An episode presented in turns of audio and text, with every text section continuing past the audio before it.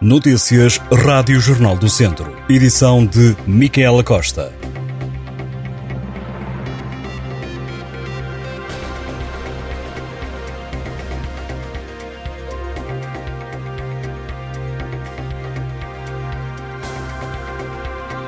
Lamego vai ter um balcão dedicado ao apoio à população em áreas como habitação e energia.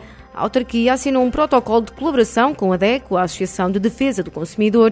A ideia é que este novo serviço ajude os municípios a escolher a melhor oferta habitacional, a gerir consumos na habitação ou a dar dicas de como economizar energia e melhorar o desempenho energético.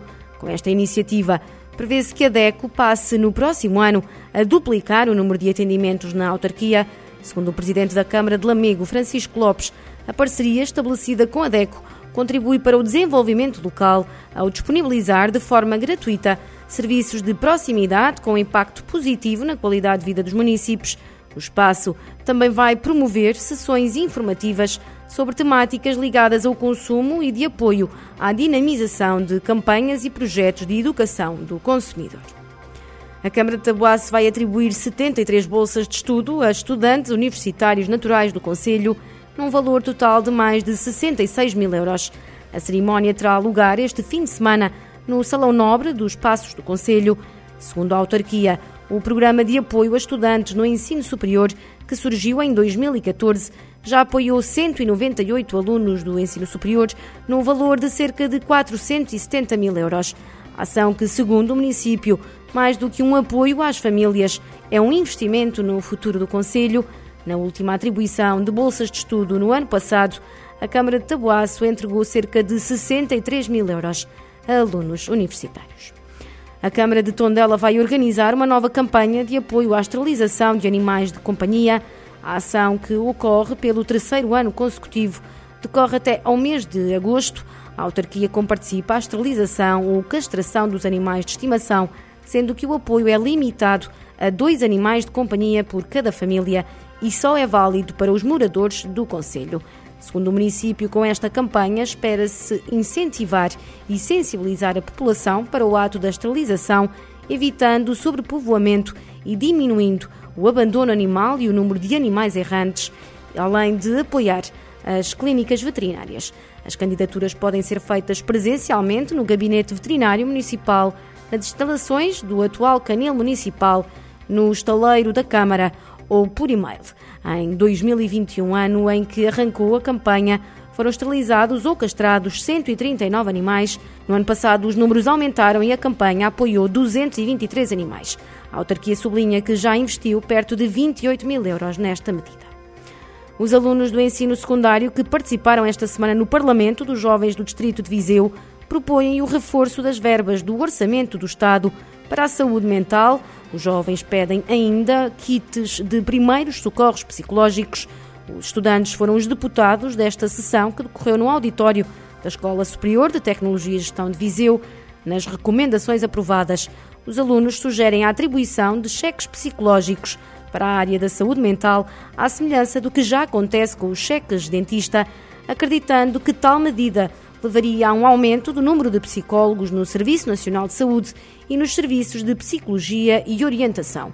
Propõem ainda que seja reforçado o orçamento de Estado na área da saúde mental, de forma a possibilitar às escolas contratarem mais psicólogos e formar pessoal docente, efetivando a obrigatoriedade da existência de serviços de psicologia e orientação bem como incentivar as autarquias a apoiar a promoção eh, de tempos de qualidade através de atividades eh, práticas, palestras e eventos. Os estudantes recomendam ainda sensibilizar as comunidades escolares para a saúde mental, capacitando-as com kits de primeiros socorros psicológicos, constituídos por ações de formação, conversas informais, dias abertos e palestras.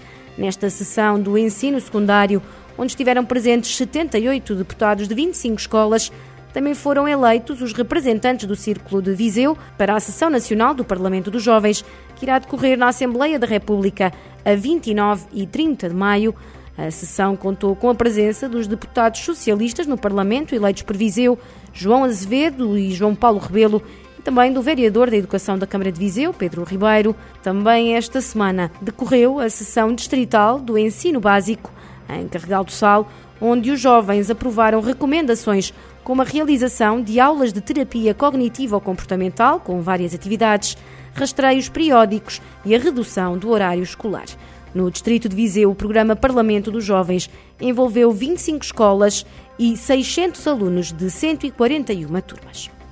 No desporto, futebol feminino, Viseu 2001 e o Nespereira vão jogar na Série B da primeira fase da Taça Nacional, sub-19. A sorteio foram 32 clubes, divididos por seis séries. A taça vai ter 10 jornadas na fase inicial. Na primeira jornada, o Viseu 2001 vai defrontar o Valadares Gaia. Já o Nespereira, uma equipa do Conselho de Sinfãs, irá jogar com o Castelo Maia. O Nespereira e o Viseu 2001 irão defrontar-se na quarta e na nona jornadas. Arranca esta sexta-feira a segunda edição do Dizer Poesia em Viseu. A iniciativa que decorre até 21 de março tem o pontapé de saída às 5 da tarde na Casa Amarela, no Largo de Santa Cristina, em Viseu.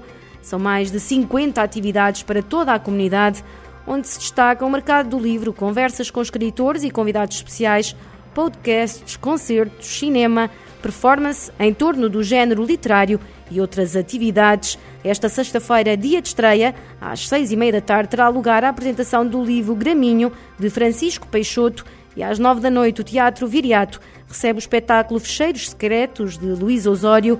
Numa conversa com o Jornal do Centro, jornalista e escritor contou um pouco de como será este espetáculo e que pode ler em jornaldocentro.pt. Estas e outras notícias em jornaldocentro.pt.